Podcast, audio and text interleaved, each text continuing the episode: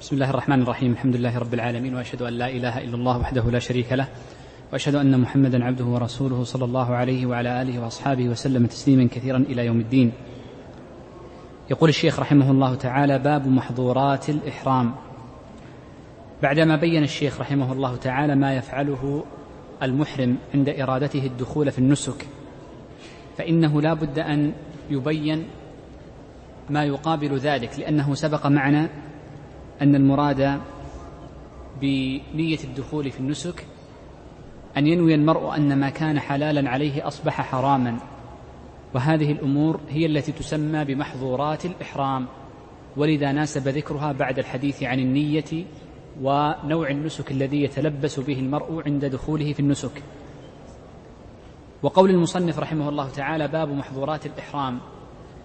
قال بعض أهل العلم إن قوله محظورات الإحرام هي صفة لموصوف محذوف. هي صفة لموصوف محذوف. فكأن المصنف قال باب الأفعال أو الأفعال التي تكون محظورات في الإحرام. الأفعال التي تكون محظورة في الإحرام. وقولهم أو قول الفقهاء جميعا محظورات الإحرام.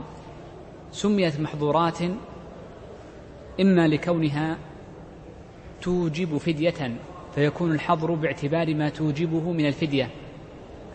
وقيل إنها سميت محظورة لما يترتب على فعلها من الإثم وإنما يكون الإثم لمن تعمدها دون من كان ناسيا أو جاهلا أو لعذر.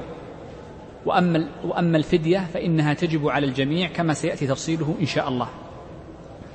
يقول الشيخ وهي تسعة أي أن المحظورات تسعة التي يلزم الإمساك عنها.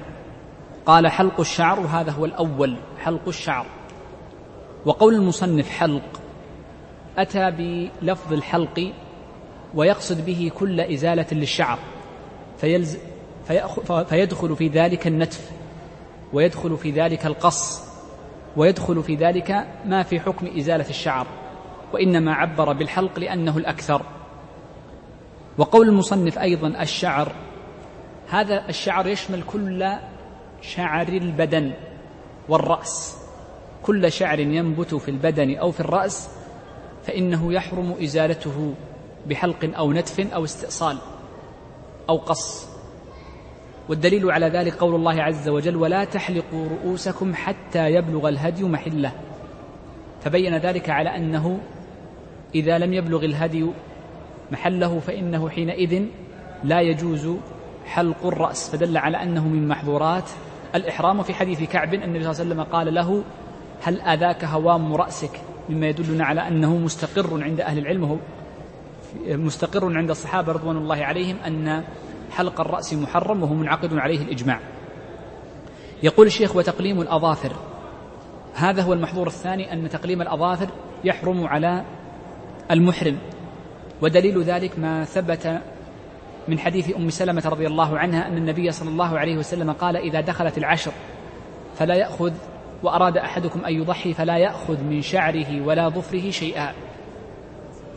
فإذا كان هذا لمن أراد أن يضحي فمن باب أولى من كان مريدا للحج. وقد استقر على ذلك أمر الصحابة رضوان الله عليهم فثبت عن غير واحد من الصحابة النهي عن أخذ الظفر. وإنما رخصوا في الظفر إذا انقطع كما جاء عن ابن عباس وغيره من الصحابة رضوان الله عليهم وهذا أمر مستقر بين الجميع رضوان الله عليهم. يقول الشيخ فمن حلق أو قلم ثلاثة فعليه دم. بدأ الشيخ في ذكر ما يتعلق بحلق الشعر وتقليم الأظافر. فقال إن من حل من من إن من حلق ثلاثة أظفار أو ثلاث شعرات فإنه يجب عليه دم. إذا لابد أن يكون حلق وتقليم لكثير. حلق وتقليم لكثير وهو ثلاثة. وما كان دونه فإنه لا يجب فيه الدم وإنما يجب فيه ما سأذكره بعد قليل. وقول الشيخ يجب فيه دم المقصود بالدم هنا إما الفدية بإطعام إما ذبح شاة أو إطعام ستة مساكين أو صيام ثلاثة أيام. لقول الله عز وجل ففدية من صيام أو صدقة أو نسك. وإنما غلبوا الدم لأنه أحد الكفارات أو أحد الجزاءات. فغلبوه وإلا ليس لازما الدم بعينه وإنما من أخذ شيئا من شعره أو ظفره مخير بين أمور ثلاثة وسيأتي إن شاء الله بيانها. مفهوم هذه الجملة أن من حلق شعرتين أو قلم ظفرين فقط فلا يجب عليه دم وهذا صحيح. فإن الفقهاء يقولون إنما يجب عليه بكل شعرة أو بكل ظفر إطعام مسكين واحد. إطعام مسكين واحد. وفي الاثنين إطعام مسكينين. وفي الثلاث من الشعرات أو الأظافر يجب إطعام ستة مساكين أو صيام ثلاثة أيام أو ذبح شاة وما كان دونها إنما يجزئ فيه إطعام مسكين. قالوا ودليلهم على ذلك ما ثبت عن عدد من كبار فقهاء التابعين أنهم قضوا به ومنهم عطاء والحسن البصري وغيرهم. ومعلوم أن مذهب الإمام أحمد يستدلون كثيرا بقضاء التابعين وخاصة إذا انتشر ولم يعرف من أحد منهم مخالف مخالفة بينة في المسألة. وهذا يعني استدلالهم إنما هو بقول عطاء والحسن. طيب قبل أن ننتقل للمحظور الثالث أود أن أنبه لمسألة مهمة فإن المصنف هنا بين متى يجب الفداء الفدية يعني متى تجب الفدية على من قص شعرا أو قلم ظفرا. سأذكر الآن لكم ثلاث مواضع أو ثلاث حالات لا يجب فيها فدية مطلقا على من قص شعره أو حلقه أو أخذ من ظفره. هذه لا يجب فيها مطلقا أي شيء سواء كانت شعرة أو شعرتين أو ثلاثا. أول هذه الأمور الثلاثة قالوا إذا آذاه إذا آذاه عين شعره أو عين أظفره يعني الذي كان يؤذيه هو هو الشعر. ومثلوا لذلك بأن كان شعره الشعر قد نبت في داخل عينه. وأنا ذكرت لكم قبل قليل إن الشعر كله الذي ينبت في البدن يحرم إزالته ولو كان في داخل الأنف. قالوا لو نبت شعر في عينه فإنه يؤذيه نفس الشعر. فلو أزاله فلو أزاله فإنه لا لا يترتب عليه فدية لأن الذي يؤذي إنما هو نفس الشعر. ومثله لو سقط بعض شعر رموشه داخل عينه فآذاه. أو كان شعر مقدم رأسه طويلا فوصل إلى عينيه ولا يمكنه رفعه. فالذي آذاه هو عين الشعر فحينئذ يقصه أو يزيله من غير فدية. بخلاف شوف بخلاف لو كان الأذى ليس من ذات الشعر وإنما الأذى مما فيه كالقمل وإنما إزالة الشعر علاج له. فهنا نقول تجب الفدية لحديث كعب. هذه الصورة الأولى. الصورة الثانية قالوا إذا أزال الشعر مع غيره فلم يكن الشعر مقصودا بذاته وإنما زال مع غيره. كما لو أن المرء جرح وحال جرحه أزيل بعض شعر جسده. هنا زال مع غيره هنا يعفى عنه ولا فدية عليه. الحالة الثالثة قالوا إذا أكره على إزالته ولم يقم هو بالفعل. مثل المريض إذا دخل المستشفى وقام الطبيب بحلق شعره هنا لم يأمره به لم يأمر به وإنما كان بنوع إكراه لأنه لا إرادة له. لا إرادة له. ولم يقم هو بنفسه بالحلق. إذ لو أكره على الفعل وحلقها بنفسه فالمذهب أنه تجب فيه الفدية. إذا لا تجب الفدية في إزالة الشعر والظفر في ثلاث حالات. إذا آذاه بنفسه نفسه هو الذي آذاه كما لو انكسر ظفره فآذاه. انكسار الظفر فهنا يزيله كما جاء عن ابن عباس ولا فدية عليه لأنه هو الذي آذاه. أو كانت إزالته مع غيره من باب التبع أو أكره على إزالته ولم يقم هو بنفسه بالإزالة. قال الشيخ ومن غطى رأسه بملاصق فدا هذا هو المحظور الثالث من محظورات الإحرام وهو تغطية الرأس بملاصق. وقد جاء دليله في حديث ابن عمر في الصحيحين أن النبي صلى الله عليه وسلم قال لا يلبس المحرم العمامة. لا يلبس المحرم العمامة. وقيس على العمامة غيرها مما يأخذ حكمها. والفقهاء رحمهم الله تعالى تنازعوا في ضابط ما يقاس على العمامة. تنازعوا في ضابط ما يقاس على العمامة. على نزاع طويل ولكن مشهور المذهب أنه يقاس على العمامة. كل ملاصق بالرأس لأن العمامة كانت ملاصقة بالرأس. وكان يتحرك بحركته أي بحركة الرأس. وبناء على ذلك فإنهم يقولون كل ما كان ملاصقا بالرأس وتحرك بحركته فإنه يكون عمامة أو في حكم العمامة. وعندهم أيضا إذن عرفنا القاعدة الأولى. وعندهم أن التغطية التي توجب توجب الفدية سواء غطى الرأس كله أو غطى بعضه فالحكم فيه سواء ليس لازما أن يغطي الرأس كله بل يجب أن يكون ماذا؟ أو, أو بل يجوز أن يكون مغطيا له كله ويجوز أن يكون مغطيا لبعضه ويجوز أن يكون مغطيا لبعضه. وبناء على ذلك قالوا إن هذه العمامة المعروفة تسمى عمامة والبرانس التي تجعل على الرأس تسمى أيضا تلحق به. قالوا ولو أن امرأ عصب على رأسه عصابة عصابة ووسط الرأس لا شيء عليه فإنه يأخذ حكمه لأنه غطى بعض رأسه غطى بعض رأسه ويتحرك بحركة الرأس. الأمر الثالث قالوا لو أن امرأ جعل على رأسه طينا طين رأسه طين بطين. وقد يوجد هذا عند بعض الناس ربما في زمان سابق. فقالوا هذا يأخذ حكم العمامة. ومثله لو أن رجلا جعل على رأسه حناء ثم غطى هذا الحناء بشيء غطاه بشيء فإنه بنفس الحكم لأن فيه تغطية. بل بعضهم يقول إن مطلق الحنة على الرأس لأن له جرما ومغطى لذات البشرة يوجب الفدية وهو أحد روايات المذهب.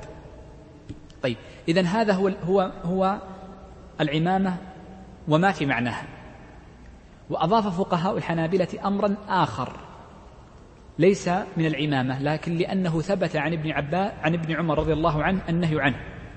قالوا وهو الاستظلال بالمحمل على وزن مجلس أو مجلس بالمحمل وهو على وزن مجلس دائما تنطق على وزن مجلس.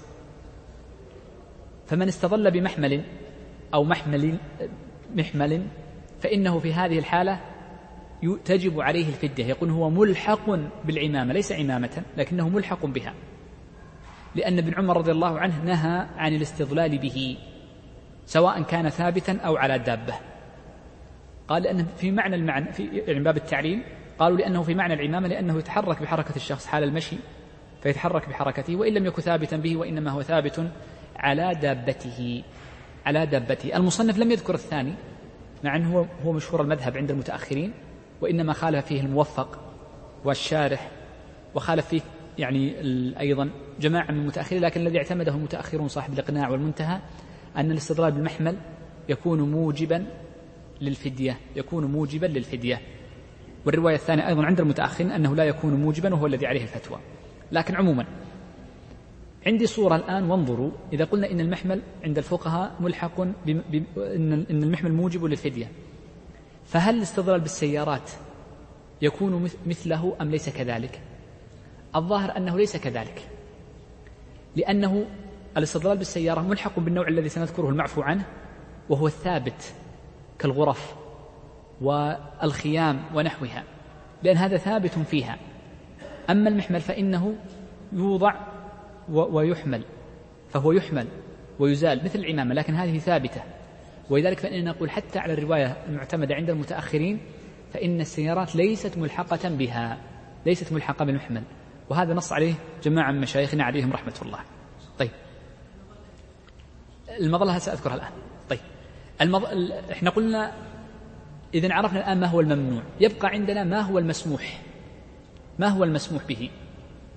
قالوا المسموح به كل ما استظل به مما لا يتحرك بحركة الرأس ولا يكون ملاصقا لها. ومثلوا لذلك قالوا كالخيمة.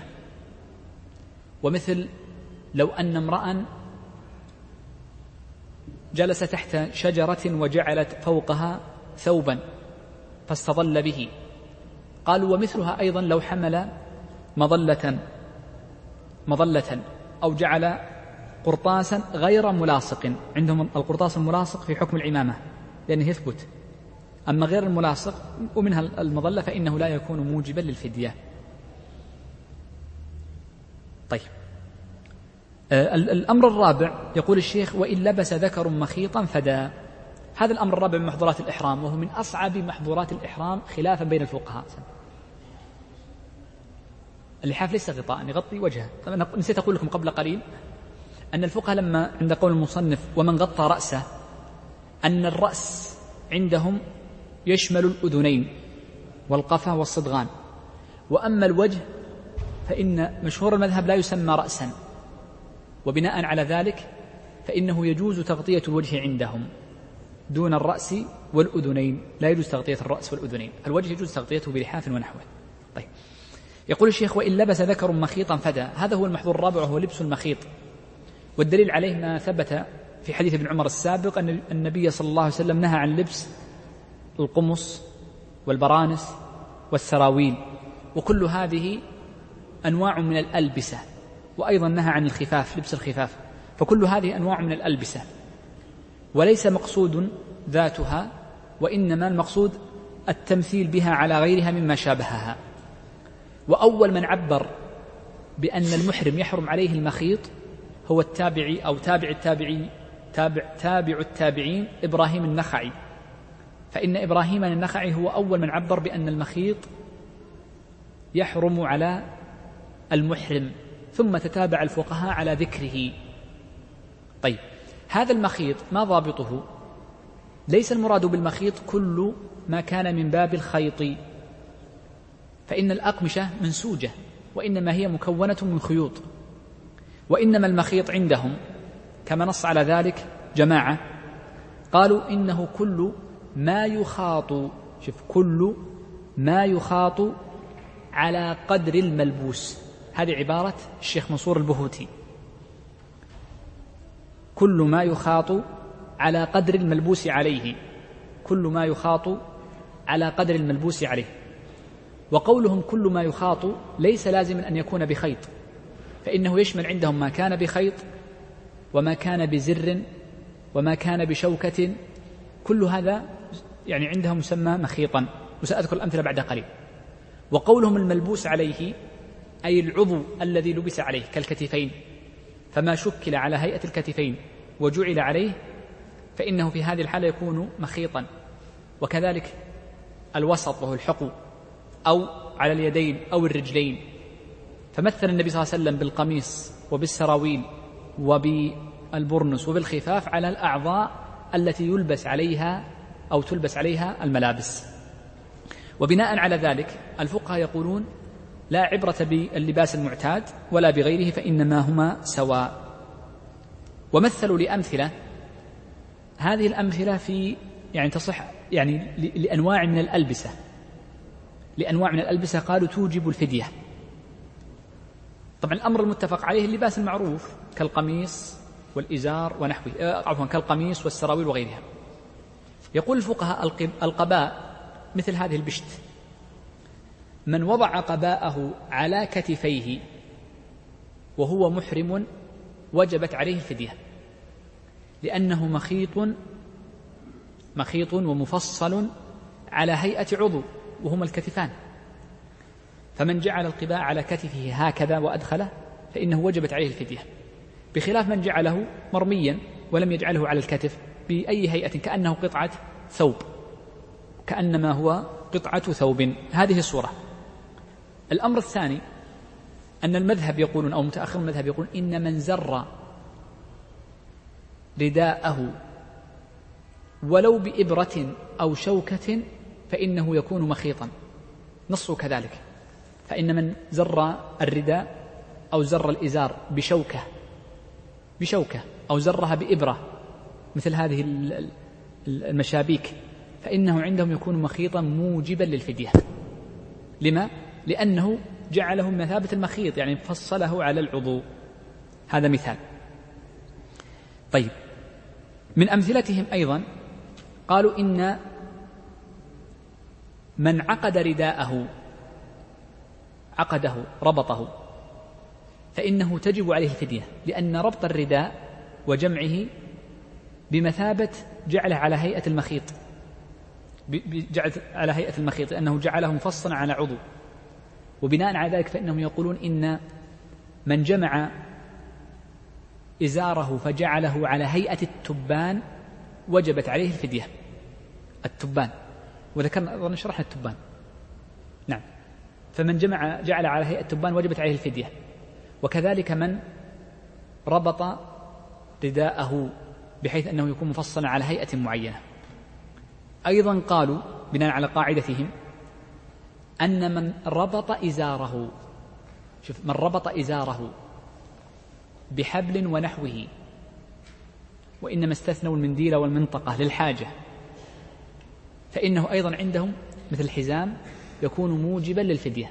نمشي على كلام المذهب فمن ربط وسطه بحزام فإن على مشهور المذهب فإنه تجب فيه الفدية لأنهم يرون أنه يعني بمثابة الخياطة له والتفصيل للعضو.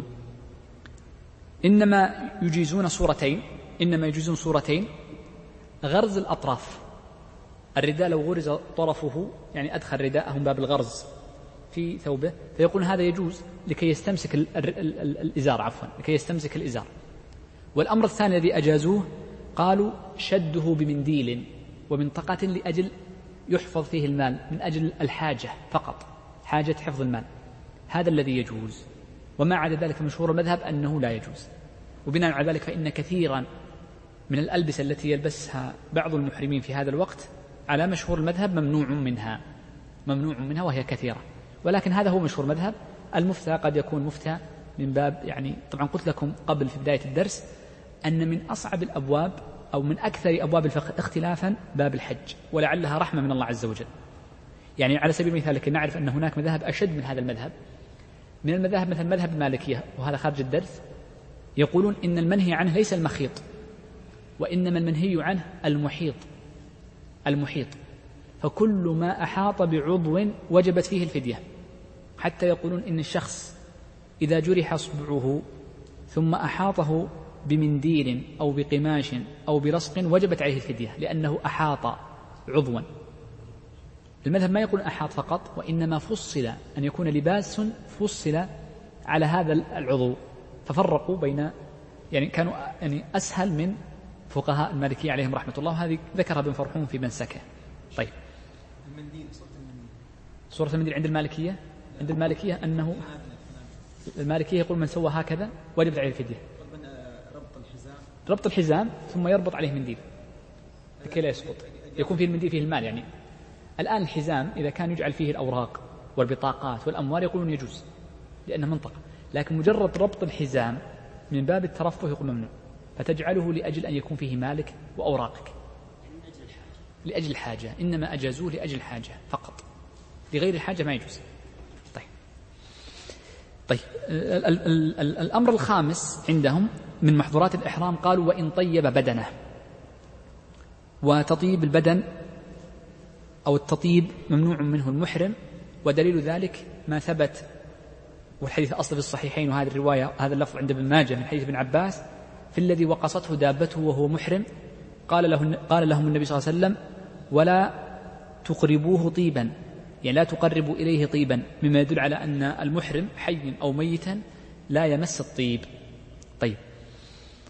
آه، قبل أن نأتي بكلام الفقهاء هنا نقول إن قولهم وإن طيب بدنه التطيب عندهم يشمل أمور. التطيب عندهم يشمل أمورا. الأمر الأول مسه مسه. والأمر الثاني رحمكم الله والأمر الثاني شمه. والأمر الثالث أكله وفي معناه شربه. إذن الطيب عندهم ولا تقربوه طيبا. يشمل ثلاثة أشياء. طبعا هو لا يأكله ولكنه الميت يبقى عنده أمران أولا حتى لا يشم. لكن عندهم أن عدم قربان الطيب يشمل ثلاثة أمور. الأمر الأول أن أن المحرم ممنوع من مس الطيب. وكيف يكون مسه؟ بأن يمسه بيده أو بثوبه بأن يمسه ببشرته أو بثوبه. قالوا ولا يكون المس مسا موجبا للفدية إلا أن يبقى في بدنه أو في ثوبه أثر أو ريح. أثر بأن يكون له لون مثل دهن الورد من دهن العود أو ريح بأن يبقى له ريح. وبناء على ذلك لو مس طيبا فنظر في يده فلم يبق فيه ريح ولا أثر فإنه فإنه في هذه الحال لا توجب فدية مثل لو وضع يده على زعفران ثم رفعها فعندهم أنه لا يوجب فدية لأنه لم يبقى ريح في يده. الأمر الثاني عندهم أنه لا يجوز شم الطيب ما يجوز شم الطيب لأنه من باب قربان الطيب وفيه ترفه فالامتناع من الطيب يشمل شمه. والأمر الثالث لا يجوز أكله. لا يجوز أكله. كيف يؤكل الطيب؟ مثل الزعفران عندهم يستخدم طيبا. وسنتكلم عن استثناءاتها بعد قليل. إذن عرفنا أن مس الطيب عندهم يشمل ثلاثة أمور. طيب. بدأ الشيخ يقول أول شيء قال وإن طيب بدنه أو ثوبه. إن طيب بدنه أو ثوبه. هذا يفيدنا أن أن المس يكون إما للبدن أو الثوب. وكلاهما يكون موجبا للفدية. وسبق معنا في الدرس الماضي أن المرء إن طيب بدنه قبل الإحرام أو طيب ثوبه قبل الإحرام جاز. ولكن يقولون إن سقط رداؤه عنه فلا يجوز له لبسه مرة أخرى لأنه يكون قد لبس لبسا جديدا فيه طيب فيكون تجب عليه الفدية. من أحرم ومس بإحرامه الطيب ثم نقمع لك شيء.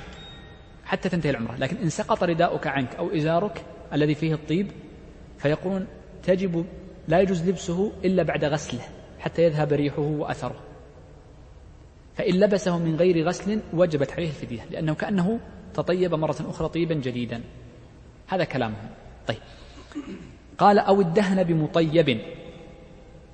ما معنى الدهن بمطيب؟ يعني استخدم دهنا فيه طيب. استخدم دهنا فيه طيب وإلا فإن الادهان وحده فيه قولان هل هو ممنوع أم ليس بممنوع؟ طيب. قال أو شم طيبا. إن الدهان لو ادهن شخص بدهن لا طيب فيه فإنه يجوز على الصحيح. وإن كان بعضهم أدخله فيه لكن الصحيح مشهور مذهب وهو الصحيح دليلا أن الدهن لم يأتي بدليل بالنهي عنه. لم يأتي دليل بالنهي عنه. طيب. قال أو شم طيبا هذا هو الأمر الثاني. الشم والأكل. وعندهم إن من تعمد الشم والأكل فإنه تجب عليه الفدية. قال أو تبخر بعود الذي هو العود الهندي الذي نعرفه بعود الخشب إذا تبخر فيه لماذا وجبت عليه الفدية؟ لأمرين لأنه شمه ولأنه أصاب بدنه. أصاب بدنه. سنعود للعود بعد قليل. قال ونحوه أي ونحوه من الأطياب. طيب. نحن قلنا قبل قليل إن الطيب ثلاثة أشياء. أليس كذلك؟ طيب. مسه بالبدن هو أشدها. مسه بالبدن هو أشدها. وأما شمه وأكله فإنه يعفى عن صورتين في الشم والأكل. الصورة الأولى الصورة الأولى فيما إذا شم أو أكل من غير قصد من غير قصد للشم. قالوا مثل الذي يكون في الصحراء فيشم آه، ورود الصحراء وهذه طيب. ولذلك يقول الفقهاء نصوا أن إن هذه ال ال ال الورود التي تكون في الصحراء نبات الصحراء إن شمه لا يوجب الفدية لأنه بلا قصد. مع طريقك تشمه. تشمه بلا قصد. ولذلك قالوا إن شم البخور لأنه ينتشر يكون ريحة بعيدة. إن شم البخور لا يوجب الفدية. بخلاف التطيب به لذلك المصنف عبر بالتطيب ولم يعبر بالشم. فالبخور لا يوجب الفدية شمه وإنما الذي يوجب الفدية التطيب به التطيب به. هذه الصورة الأولى. الصورة الثانية عندهم قالوا ما كان من الأطياب يستخدم طيبا وغيره. كأن يستخدم طيبا وغيره. مثل الفواكه الفواكه قد تستخدم طيبا وغيرها فيقولون إن شمها لا يوجب الفدية. ولا أكلها. وكذلك عندهم أيضا يعني الشيح وغير ذلك من النباتات المشهورة. طيب. يقول الشيخ وإن قتل صيدا بدأ الآن بأظن السادس من محظورات الإحرام. قال وإن قتل صيدا مأكولا بريا أصلا. من محظورات الإحرام قتل الصيد. والمحظور على على المسلم الصيد فيه ثلاثة أشياء. إذا كان متلبسا بالإحرام فإنه يحرم عليه كل ما يجده من الصيد أن يصيده. والأمر الثاني من دخل إلى الحرم سواء كان محلا أو محرما وهو الحرم حدود الحرم في مكة فإنه يحرم صيده. والأمر الثالث في المدينة هذه ثلاث مواضع أو ثلاثة أحكام مختلفة. الأول متعلق بالإحرام والثاني والثالث متعلقة بالموضع المدينة ومكة. حرم مكة وحرم المدينة. يقول الشيخ وإن قتل صيدا مأكولا. آه، قوله مأكولا يخرج غير المأكول كما سيأتي بعد قليل. قال بريا أصلا. قوله بمعنى بري هو الذي يعبر عنه بعض الفقهاء بأنه وحشي وحشي. وقوله أصلا هذه مفيدة جدا. لأنهم يقولون إن العبرة بالحكم على الحيوان أنه بري أو أهلي يعني وحشي أو أهلي إنما يحكم بأصله ولا يحكم بما صار عليه بما آل إليه. وبناء على ذلك فإنهم يقولون إن البط والحمام كله وحشي لأن أصل البط والحمام وحشي بخلاف الداجن فإن الداجن الأصل فيها أنها أهلية. فيجوز لو وجد داجن مرمي في البر فيجوز أخذه وصيده. بخلاف البط والحمام فإنهم يقولون إن أصله وحشي. فلذلك النظر للأصل. قال ولو تولد منه ومن غيره. يعني لو وجد حيوان متولد من وحشي وأهلي معا فإنه في هذه الحالة يحرم يمنع من قتله أو صيده. قالوا أو تلف في يده بمعنى أنه قبض قبضه مسكه وبعد مسكه تلف بيده إما بفعل منه كأن يذبحه بذكاء أو بتسبب كأي يعني يمسك هذا الصيد ثم يعطيه شخص ليذبحه. إذا يشمل التسبب ويشمل المباشرة يشمل التسبب والمباشرة. قال فعليه جزاؤه. المحرم إذا صاد شيئا يترتب عليه ثلاثة أحكام. الحكم الأول الحرمة أنه حرام يأثم والحكم الثاني أنه تجب عليه يجب عليه الفدية وهو الجزاء سنتكلم عنه إن شاء الله. والأمر الثالث أنه يحرم أكل الصيد. لا يجوز أكل الصيد لأن الذي اصطاده محرم فما يجوز أكله إلا لمضطر لميتة ونحوها. يقول الشيخ ولا يحرم حيوان إنسي. الحيوان الإنسي هو الذي يسمى بالحيوان الأهلي كالغنم والبقر. والإبل والدجاج فكل هذه حيوانات إنسية. قال ولا صيد البحر حل لكم صيد البحر وطعامه متاعا لكم وللسيارة. فكل ما كان في البحر من السمك والحوت وغيره أو كان أغلب معيشه في البحر مثل السلحفاة وغيرها فإنه يجوز صيده. قال ولا قتل محرم الأكل كالسباع والكلاب وغيرها فإنه يجوز قتلها ولا فدية فيها. قال ولا الصائل طبعا محرم الأكل قد يكون محرم الأكل لكونه سبعا وقد يكون محرم الأكل لكونه منهيا عن قتله كما نهي عن قتل أربعة أشياء كما نهي عن عفوا آه، محرم الأكل لأنه أمر بقتله وإن كان أمر بقتله كما أمر بقتل خمسة أشياء أمر بقتل خمسة أشياء منها الحية وغيرها. قال ولا الصائل الصائل هو الذي يقوم على الشخص ليعتدي عليه. كأن يقوم يعتدي على الشخص شيء من الصيد يكاد أن يهلكه فيجوز له دفعه بقتل هذا الصيد. ودليل ذلك أنه قد ثبت في الصحيح من حديث أبي هريرة أن نبيا من أنبياء الله عز وجل قرصته نملة فحرق بيتها بيت النمل كله فقيل له هلا هل هلا واحدة؟ فأذن له بمن اعتدى عليه فدل على أن قتل الصائل من حيوان أو غيره ليس موجبا للفدية. يقول الشيخ ويحرم عقد النكاح. بدأ الشيخ في المحظور السابع وهو عقد النكاح. والمراد بعقد النكاح التزويج الإجاب والقبول فيه وهو قول زوجتك والآخر يقول قبلت. يقول الفقهاء تحريم عقد النكاح يشمل ثلاثة يشمل الموجب وهو ولي المرأة ويشمل القابل وهو الزوج ويشمل أيضا المعقود عليها وهي المرأة وهو محل العقد. إذا يشمل ثلاثة الزوجان وولي المرأة. يحرم على الجميع أن يعقدوا عقد النكاح حال إحرامهم أو حال إحرام أحدهم. والدليل على ذلك ما ثبت في صحيح مسلم من حديث عثمان رضي الله عنه أن النبي صلى الله عليه وسلم قال لا ينكح المحرم ولا ينكح. لا ينكح لا يتزوج الرجل أو المرأة ولا ينكحه ولي المرأة. يقول الفقهاء والعبرة والعبرة إنما هو بحال العقد. وبناء على ذلك لو أن رجلا وكل آخر بتزويجه قال زوجني بنت فلان. فقام الوكيل بتزويجه وهو محرم. لم يكن موجبا في العقد ولا قابلا وإنما الذي قبل عنه العقد وكيله. نقول ما يصح العقد؟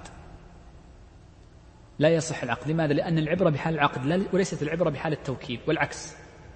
لو أن امرأ وهو محرم وكل شخصا أن يزوجه فزوجه بعدما تحلل من عقد من, من الإحرام فإننا نقول إن العقد صحيح. لأن العبرة بحال العقد وليس بحال التوكيل. طيب. يقول الشيخ ولا يصح أي ولا يصح عقد النكاح لظاهر النهي. وعندنا قاعدة ذكرناها قبل. إن كل نهي لحق الله عز وجل فإنه يقتضي الفساد. وهذه قاعدة صحيحة. وبناء على ذلك من, من عقد عقد نكاح وهو محرم واحد من الثلاثة هؤلاء محرم فإنه في هذه الحالة نقول إنه عقد غير صحيح. فيجب تجديده. يجب تجديده إذا يعني آه، حلوا من عقد من من من, من, من الإحرام. طيب. قال ولا فدية. ما تجب عليه فدية لأنه لا إتلاف فيه. يقول الشيخ وتصح الرجعة. أي ويجوز للمحرم أن يرجع على زوجته التي طلقها طلاقا رجعيا بعد الطلقة الأولى والثانية. ودليلهم على ذلك قالوا لأن الرجعة ليست نكاحا. بدليل أن النكاح يشترط فيه رضا المرأة وإجاب وليها ولم يوجدا. قالوا ولأن النكاح يشترط فيه شاهدان وأما الرجعة فلا يشترط فيه الإشهاد. ولذلك فإن مشهور المذهب خلاف الرواية الثانية المذهب أن الرجعة إمساك وليست نكاحا. إمساك وليست نكاحا. وبناء على ذلك يقولون إنها تجوز من المحرم أو تجوز رجعة المحرمة. يبقى عندنا شيء يتعلق قريب من هذا المعنى وهو قضية إذا لم يكن المحرم واحدا من هؤلاء الثلاثة ليس موجبا ولا قابلا ولا أحد الزوجين. فهل يصح فهل يصح أن يكون شاهدا المحرم أو أن يكون عاقدا؟ يعني هو المأذون. يقول الفقهاء نعم يصح أن يكون شاهدا ويصح أن يكون عاقدا وتصح الخطبة. وتصح الخطبة من المحرم لكن يكره من هؤلاء الثلاثة مباشرة هذه الأفعال حال الإحرام مجرد كراهة. يقول الشيخ وإن جامع بدأ الشيخ في المحظور الثامن وهو الجماع. قال وإن جامع وسبق معنا حد الجماع قبل قبل التحلل الأول فسد نسكهما. يقول الشيخ إن الرجل إذا جامع زوجته قبل التحلل الأول فإنه يترتب عليه ثلاثة أحكام. قبل التحلل الأول وهو فعل اثنين من ثلاثة الطواف والحلق والرمي. من لم يتحلل التحلل الأول في الحج وجامع زوجته فإنه الحكم له ولها سواء مثل ما قلنا في الصوم. ترتب عليه ثلاثة أحكام الحكم الأول فساد النسك فإنه فاسد. وبناء على ذلك فإنه إذا كان واجبا نقول يجب عليك ما سقط الوجوب به. هذا واحد.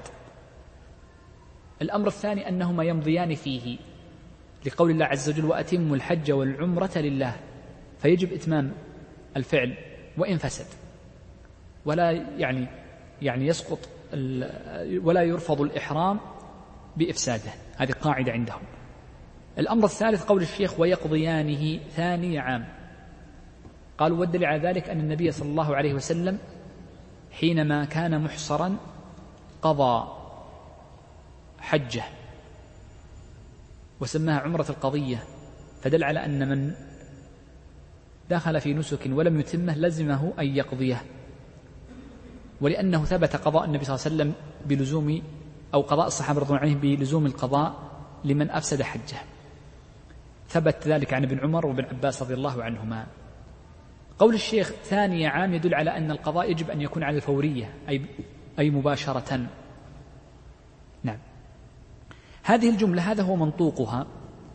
مفهوم هذه الجملة شوف مفهوم هذه الجملة أن المرأة إذا جامع زوجته بعد التحلل الأول وقبل التحلل الأخير فإن حجه لا يفسد. وهذا صحيح. نسكه لا يفسد. ولكن نقول يجب عليه حكم أمران. هناك قلنا يجب عليه ثلاث أشياء. يفسد وقلنا أنه سقط الفساد. فمن جامع زوجته بعد التحلل الأول وجب عليه أمران فقط. الأمر الأول قالوا يجب عليه أن يعيد إحرامه من أدنى الحلم يعيد إحرامه من أدنى الحلم قضى به ابن عمر وغيره رضي الله عن الجميع. والأمر الثاني أنه يجب عليه أن يفدي بشاه. يذبح شاه. هناك بدنة وهنا شاه. قبل التحلل الأول نقول إنه قد فسد ويمضي فيه. هنا نقول لم يفسد لكن يجب عليه أن يعيد إحرامه يجدد إحرامه من أدنى الحلم من أدنى الحلم طيب. يقول وتحرم المباشرة. بدأ الشيخ في المحظور التاسع وهو المباشرة. والمراد بالمباشرة كل مس للمرأة ب يعني بمعنى الشهوة. ولذلك حتى المس أحيانا والتقبيل يدخل في معنى المباشرة. لذلك الفقهاء يقولون إن التقبيل في معنى المباشرة. يقول فإن فعل أي فإن فعل المباشرة فأنزل لم يفسد حجه وعليه بدنه. إذا فرقوا بين الجماع وبين الإنزال سواء باستمناء أو بغيره بأن الجماع مفسد للحج. فإذا فسد يمضي فيه ويقضيه. وأما الإنزال في بغيره كمباشرة أو استمناء وغيره فإنه لا يفسد حجه وإنما يجب عليه فقط الكفارة وهي البدنة. يجب عليه البدنة من باب القياس لأنها كلها قضاء للوطر. قال لكن يحرم من الحل لطواف الفرض. مثل ما قلنا قبل قليل في من من من جامع بعد التحلل الثاني. طيب. طبعا الفقهاء ماذا يقولون؟ يقولون إنه إن باشر فأنزل وجبت عليه بدنة. وإن باشر فأمذى. شف وإن باشر فأمذى. فإنما يجب عليه شاه وإن نظر فأمنى أو أمذى وجبت عليه شاه هذا كلامهم. وهو متعلق بالقاعدة ذكرناها في باب الصوم. يقول الشيخ وإحرام المرأة كالرجل إلا في اللباس أي المرأة كالرجل سواء في الأحكام السابقة إلا في أمر واحد وهو اللباس وهو المخيط. فإن المرأة يجوز لها أن تلبس ما شاءت. لكنها تجتنب أمرين. الأمر الأول قال تجتنب البرقع والقفازين وتغطية الوجه. الأمر الأول قوله تجتنب البرقع وتغطية الوجه دليله حديث عائشة في الصحيح أن النبي صلى الله عليه وسلم قال لا تنتقب المحرمة ولا تلتثم. فنهى النبي صلى الله عليه وسلم عن الانتقاب واللثام وفي معناه البرقع وفي معناه البرقع. والفقهاء يقولون مشهور المذهب يعني عند المتأخرين إن العلة في النهي عن هذين الأمرين أو الثلاثة البرقع واللثام وال والبرقع واللثام والنقاب أن أن النهي أن العلة فيه إنما هو تغطية الوجه. فيقولون إن المرأة لا يجوز لها تغطية وجهها. هذا مشهور المذهب. إلا لحاجة كأن يكون أمامها رجال أجانب. فإن لم يكن أمامها رجال أجانب فيجب عليها أن تكشف وجهها. يجب وجوبا. عندهم وجوب. فإن لم تكشف وجهها وجبت عليها الفدية.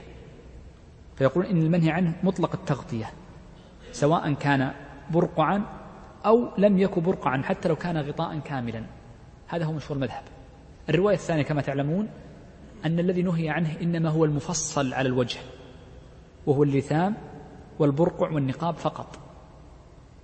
وأما غير المفصل مثل ما كان نساء النبي صلى الله عليه وسلم يفعلن يسدلن خمرهن على وجوههن فلا يكون ممنوعا.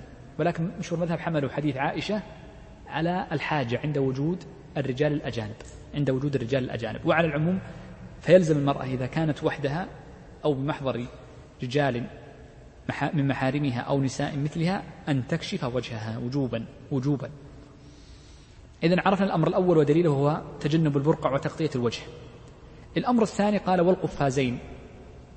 وأيضا ثبت من حديث عائشة أن النبي صلى الله عليه وسلم نهى المرأة المحرمة عن لبس القفازين.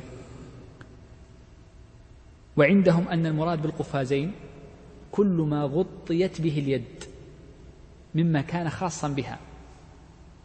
وعلى ذلك فإنهم يقولون إن المرأة إذا وضعت في يدها حناء ثم غطت يدها بقطعة قماش وجبت عليها الفدية لأنه غطيت يدها لأن يدها قد غطيت فإنهم يوجبون عليها الفدية. والرواية الثانية قلنا المفصل على هيئة اليد وهو القفاز. طيب. يقول الشيخ ويباح لها التحلي والمراد بالتحلي أي الحلية؟ فيجوز لها أن تلبس الذهب والخاتم ويجوز لها أيضا أن تلبس ما شاءت من الثياب مهما كان لونه أخضر أو كحلي أو معصفر أو أحمر تلبس ما شاءت من الثياب إلا إن قلنا بكراهية لبس الأحمر. يبقى عندنا مسألة وهي قضية وضع المكياج والاكتحال. فمشهور المذهب أن الاكتحال أن الاكتحال للزينة شوف الاكتحال للزينة ليس للعلاج. أن الاكتحال للزينة جائز لكن مع الكراهة. لأنه لا يناسب حالة الإحرام. ويلحق به أدوات المكياج. فإنه على مشهور مذهب جائز للمحرمة أن تضعها لكن مع الكراهة. الأفضل ألا تضع ألا تضعها. طيب. أظن أن أنهينا ساعة كاملة. لعلنا نقف عند هذا الموضع. أسأل الله عز وجل للجميع التوفيق والسداد وصلى الله وسلم وبارك على نبينا محمد.